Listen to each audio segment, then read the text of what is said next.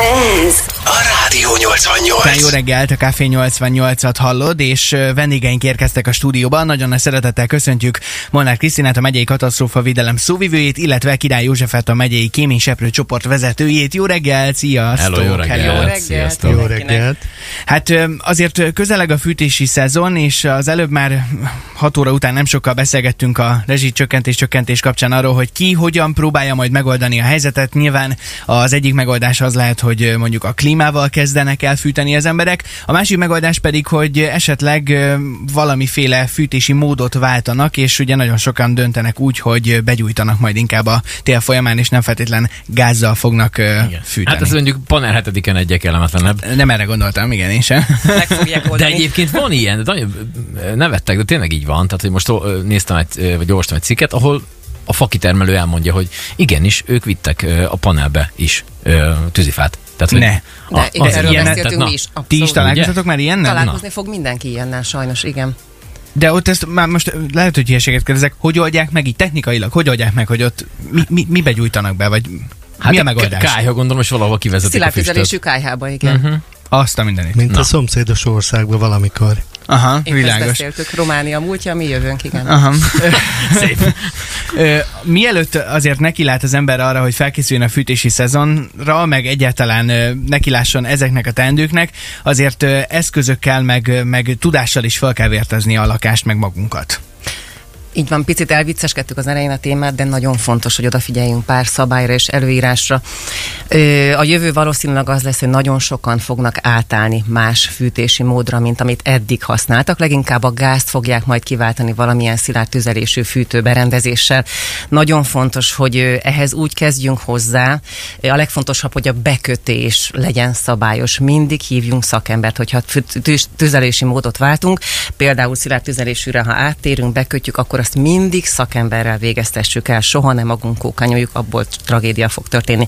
Illetve nagyon fontos az is, hogy ha ezt a szilárd tüzelési fűtőberendezést használjuk, akkor tudjuk, hogy hogyan kell begyújtani. Uh-huh. Rém egyszerű, kollégáim tegnap, hogy beszélgettünk, elmondták, a gyújtós a lelke mindennek. Tényleg egyszerűnek tűnik, de nagyon fontos, hogy gyújtóst használjunk szabályosan. Ezt azért fontos kiemelni, mert például 2020-ban történt tragédia Zákányszéken, ahol két fiatal halt meg, benzint öntöttek a kiskájhába. Ja, Istenem. Benzinnel próbálták gyorsabban meggyújtani a fát, mind a ketten elhunytak.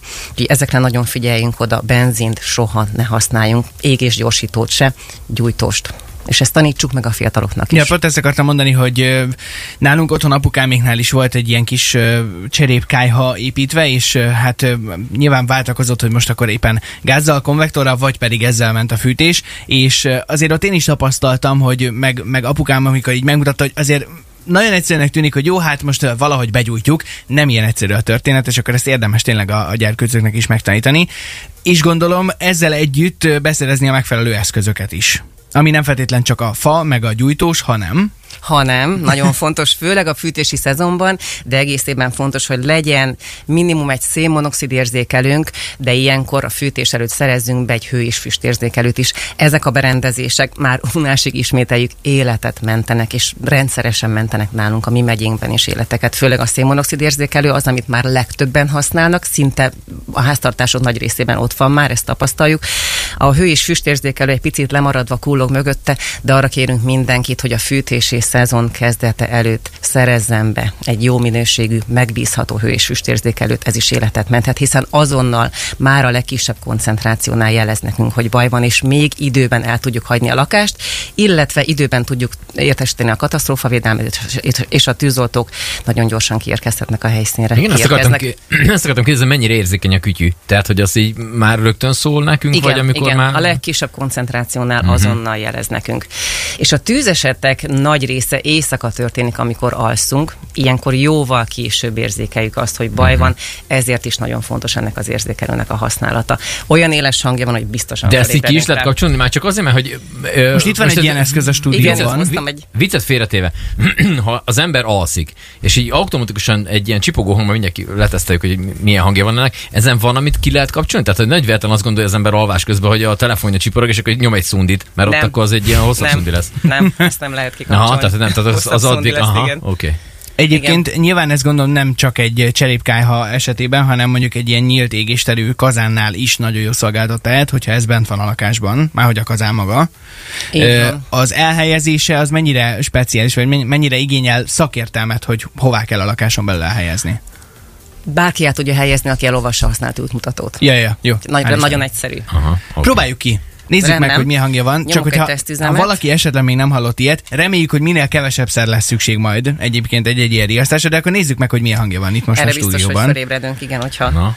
beriaszt. Jaj, Aha, ez még nem az a csipogás, gondolom. Ez a. Azt a mindenit! Na kérem szépen. Ez csak egy próbaüzem volt, de bőven elég szerintem. Köszönjük szépen. Most, aki így félállomban volt így 8-11-kor, az Jó biztos, reggelt. felébredt. Jó reggelt kívánok. Igen, ráadásul ugye akkor mi a különbség a kettő között? Bocsánat, még egyszer tisztázzuk. Az egyik egy hő és füstérzékelő, uh-huh. ami a levegő, a hő és füstérzékelő az a levegőt elemzi folyamatosan, és ha észlel benne füstöt, akkor azonnal jelez. A szénmonoxid érzékelő pedig egyértelműen a megemelkedett szénmonoxid koncentrációt Azt jelzi annyit nekünk. még mondjunk el, hogy ez a, ez a mutatvány, ez egy, ez egy elemmel működő, tehát nem kell különösebben nagy kiépítést csinálni hozzá, mit tudom, áram, stb. Semmi, stb. Ez semmi. egy elemmel működő valami, az ember fölakasztja valahova, ahogy itt nézem a hátulját, és akkor ennyi a trükk. Tehát, Így nem is van. nagyon kell ezt túl gondolni. Tehát a beüzemelés Nem, is nem, egy nem. ilyen rövidlakat. Aha, Sőt. Okay. sőt, akkumulátorral működik, tehát, Tehát nem lehet, is de tölthetős a sztori. nem. Nem? Ez, ez teljes élettartamú, tehát 6-7 évig működnek ezek a készülékek. 6-7 Van évig nem kell neki. hozzá nyúlni? Nem kell hozzányúlni. Azt a mindenit. Csak figyelni kell. Világos. Az nem rossz. Egyébként most ez a két készülék, ami itt van a stúdióban, ez hamarosan gazdára is találhat, úgyhogy érdemes lesz velünk tartani még a játékunkban is, és mindjárt akkor kitérünk arra, hogyha valaki váltana tüzelési módot, akkor milyen teendők ö, esedékesek, és hogy mire kell nagyon-nagyon odafigyelni, és, és mi, mi az az indok, vagy mik azok a dolgok, ami a leginkább szakembert kell csinálni, és nem szabad otthon nekiállni kókányolni. Úgyhogy ezzel folytatjuk azonnal. Ez a, a Rádió 88.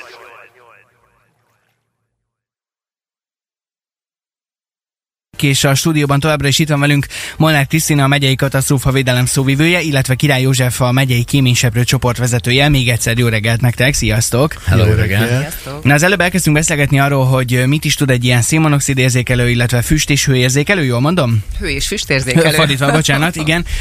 A lényeg az, hogy nyilván nagyon-nagyon sok mindenre oda kell figyelni, főleg, hogyha az ember elgondolkozik azon, hogy mondjuk fűtési módot válasszon, vagy változtasson, és például most Attila is írta nekünk SMS-ben, hogy jelenleg egy köbméter akász tűzifa ára, ez 8-10 mázsa, ez nagyjából 70 ezer forint.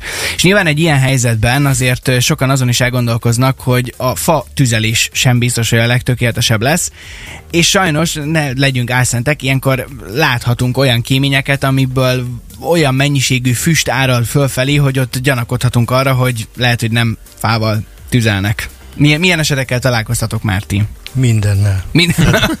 Ez nem hangzik annyira biztatóan egyébként. Ez legenda nálunk, hogy az egyik hirdetési újságban megjelent, hogy tüzelni való ruha eladó. Tehát Ja, Istenem. Az szép. Tüzelésre most ide, ruha. ide jövünk vissza, tehát ebbe az időszakba jövünk vissza, hogy És akkor minden- gondolom szemetet is, meg, tehát, a, tehát ilyenkor mindent is? Egy palack, Aki cipő, szemét, ruha, mindent. Mhm. Ami- ami- környezetbarát, környezetbarát égetés. illetve a gumi, autógumi, ami klasszikus. Aha.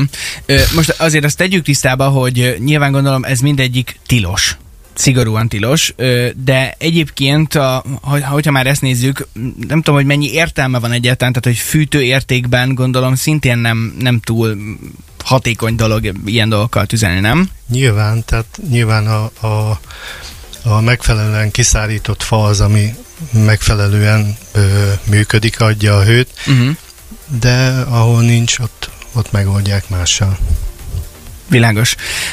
Mik, mik azok a dolgok, még egyszer, akkor tényleg soroljuk fel a biztonság kedvéért, hogy mik azok a dolgok, amelyeket biztosan mi, minden esetben el kell kerülni, és, és még a legvégső helyzetben sem szabad azzal tüzelni, hiszen egyszerűen életveszélyes lesz a helyzet.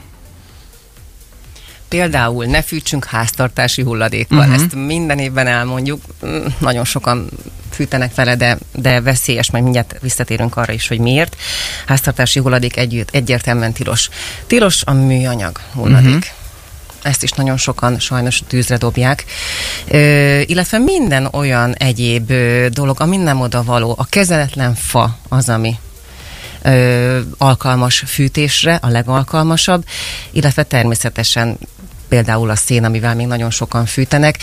Ezen kívül mást ne dobjunk a tűzre, ne dobjunk a kazánba, hiszen a saját biztonságunkkal, a saját életünkkel játszunk, és nem utolsó sorban tönkre is tehetjük a hő és füstelvezetőket, de ezt majd Józsi elmondja, hogy hogyan érinti az egyéb elvezetőket, hogyha nem arra megfelelő eszközzel tüzelünk, fűtünk. Na, ez érdekel, mert hogy ezt így nem gondoltam volna, hogy azt is befolyásolja. Hogy... Milyen károkat okozhat ez? Persze, hát például az a, ez a ruhás dolog, uh-huh. Uh-huh. ez általában egy két hét alatt eldugítja a kéményt.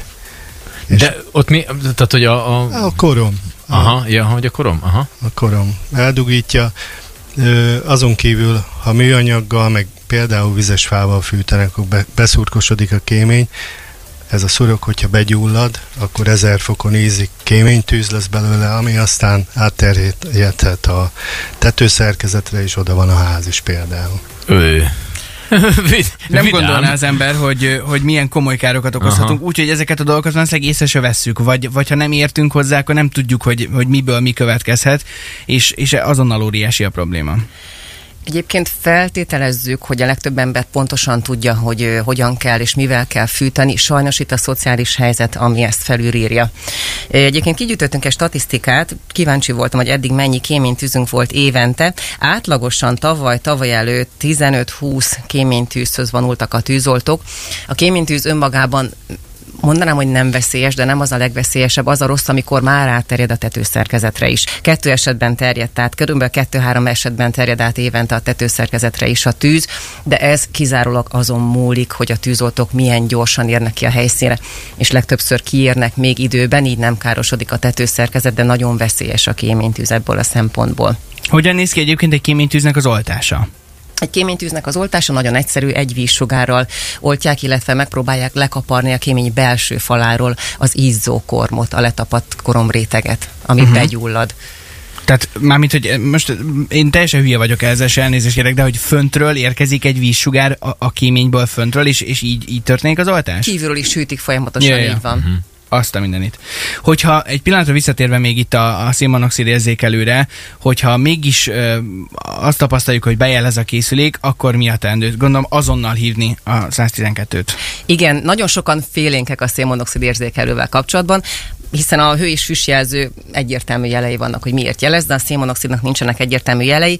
Ilyenkor ne tétovázunk, azonnal hívjuk a 112-es segélyhívószámot, kollégáim megérkeznek, és ilyen esetben a gázszolgáltató szakembereivel közösen rekonstruálják azt, hogy mi történt, miért emelkedhetett meg a koncentráció, és addig nem jönnek el a helyszínen, amíg meg nem, állítják, meg nem állapítják azt, hogy melyik tüzelő fűtőberendezés vagy egy vízmelegítő okozhatta a megemelkedett szénmonoxid szintet ez életet menthet, nagyon fontos.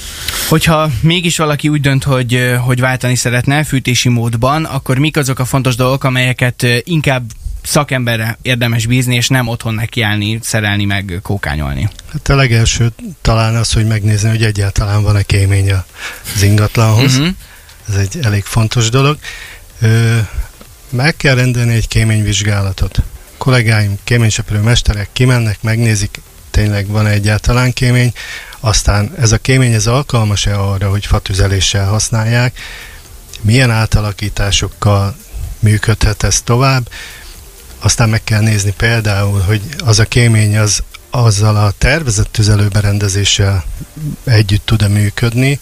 Például nagyon fontos dolog, amivel mindig találkozunk, hogy megveszik a kandallót, minél nagyobbat, annál jobb, nagy füstcsővel, és van egy pici kémény készüléknek a füstcsövét nem lehet leszűkíteni, mert nem fogja elvinni az összes égésterméket, hanem be fog menni vissza a lakásba. Tehát ez is egy nagyon fontos dolog. Ezeket mind, mind meg kell nézni, és hogyha minden rendben van, akkor lehet elmenni megvenni egy tüzelőberendezést, és utána bekötni szakemberrel. Nagyon fontos, tényleg. Akkor keresünk mindenképpen szakembert, ne játszunk ezzel, és ne tényleg az ember a saját, meg a saját családjának az életét veszélyezteti ilyen esetben, úgyhogy erre mindenképpen figyeljünk oda, és nagyon szépen köszönjük nektek az információkat. Rádió, Rádió 88.